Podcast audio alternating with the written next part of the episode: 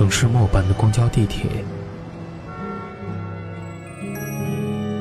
乘客您好，欢迎乘坐轨道交通二号线列车，请上车的。一张张面具在沉默中尖叫，喧哗里安详，寂寞中狂欢，告别时等待。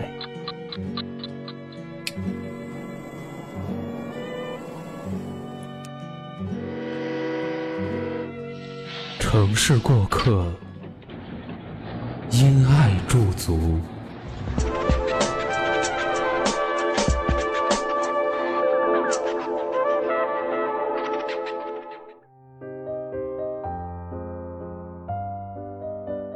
城市匆匆，因爱驻足，此处温暖，不再孤单。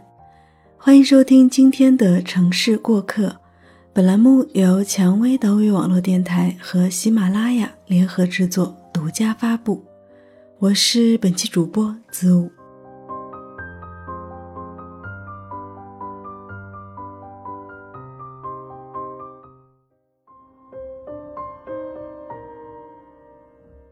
上周，我的一个好朋友大刘苦恼地告诉我，他的好朋友向他借信用卡预订国外的酒店。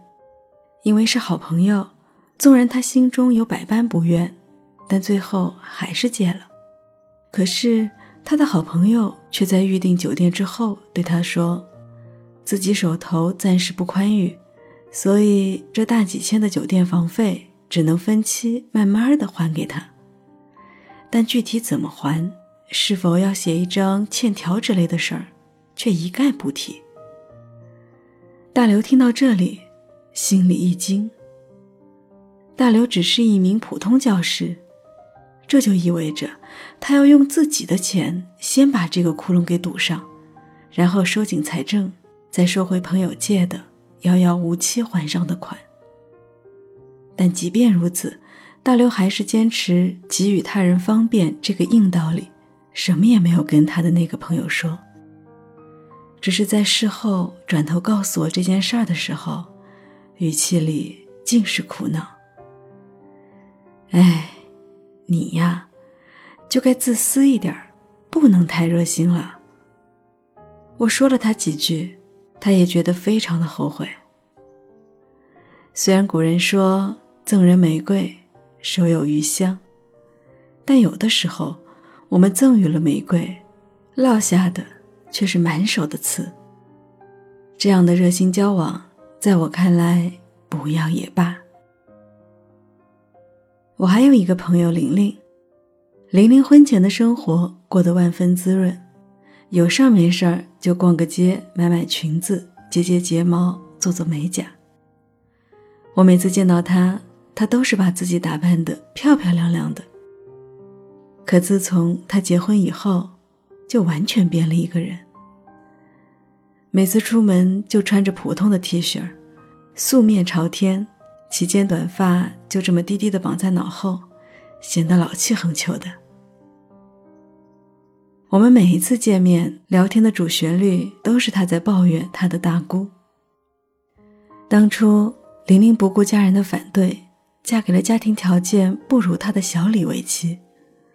正当她想着要好好经营自己的新家的时候，她才发现。噩梦正在来的路上。玲玲的大姑花钱大手大脚，如果是她自己消费自己买单也就罢了，但是她多次理直气壮的拿走她的弟弟，也就是玲玲老公的信用卡，每次逛街都一副不把卡刷爆绝不罢休的样子。玲玲为这件事儿跟她老公争吵过很多次，但每一次都被她老公的一句。我的卡给姐姐用一下，怎么了？给反驳了回来。我要是再多说两句，他就会跟他的妈妈一起来数落我，说我终究是外头娶进来的，不是一家人。玲玲气急败坏地说：“他们还说一家人互相帮衬是理所应当的，说我小心眼儿。可是我为什么要为他的个人欲望买单呢？”小李一个月赚的钱还不如我多，他自个儿挣的钱都拿去还信用卡了，这下好，养家就等于是我一个人的事儿了。你看我现在成什么样子了？衣服衣服不该买，保养保养不能做的。说完，玲玲又深深的叹了一口气。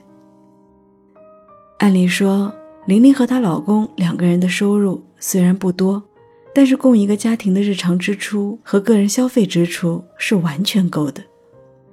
但是为了所谓的一家人互相帮衬，他们这个小家庭每个月就多了这笔莫名的负债。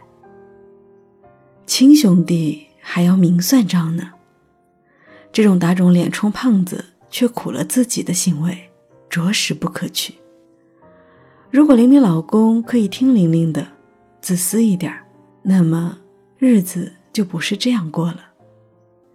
也许我们大部分人并没有遇到这样利益纠葛的例子，但是我们肯定有遇到过很多事儿，迫于要热心无私而让自己很不舒服。我小的时候喜欢给娃娃人偶做衣裳，因为从小手就巧，所以我的娃娃人偶。有套装、旗袍、晚礼服等等各式各样的衣服。有一回，我们家邻居的小孩来我家玩，他看到我给娃娃人偶做的一整排的衣服，喜欢的不得了。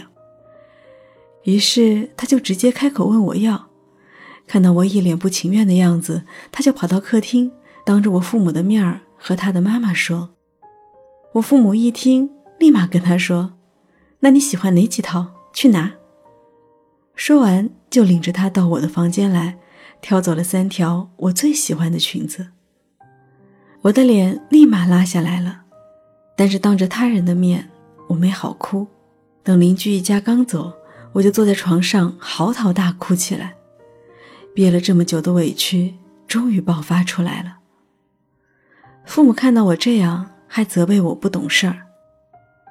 当时这件事让我心里非常难受。而我的父母还不能理解我，认为我小心眼儿不大方。后来，也就是上个月，我在知乎上看到一个问题，大意是说，父母擅自做主，把我喜欢的东西送给邻居家的小孩了，我很不开心，应该怎么做？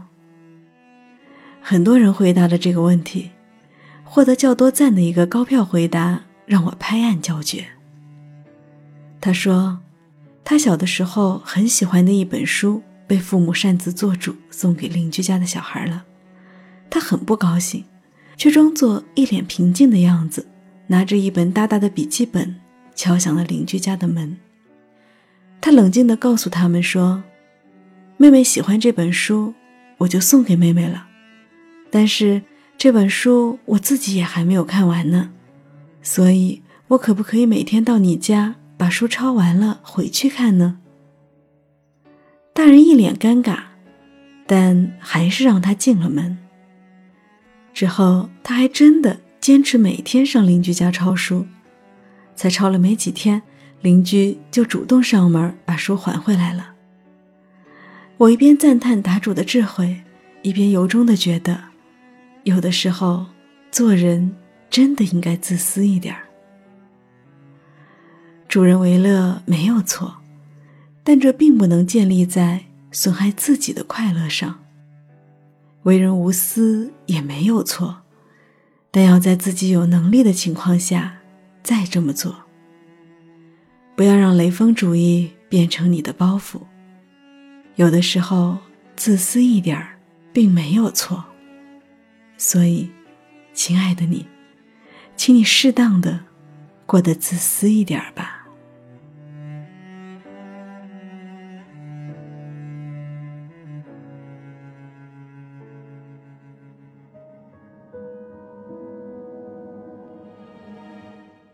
蔷薇岛屿有声频率，感谢您的收听，也感谢已经出版了《行动力》，每天多出一小时的青年作家林小白为本栏目提供的文字。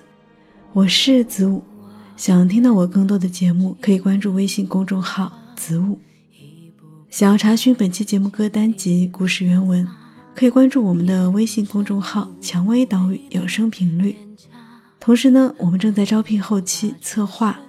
如果你想和我一起制作有声节目，欢迎加入我们的招聘群幺四六幺七五九零七，并注明子午专属后期音频。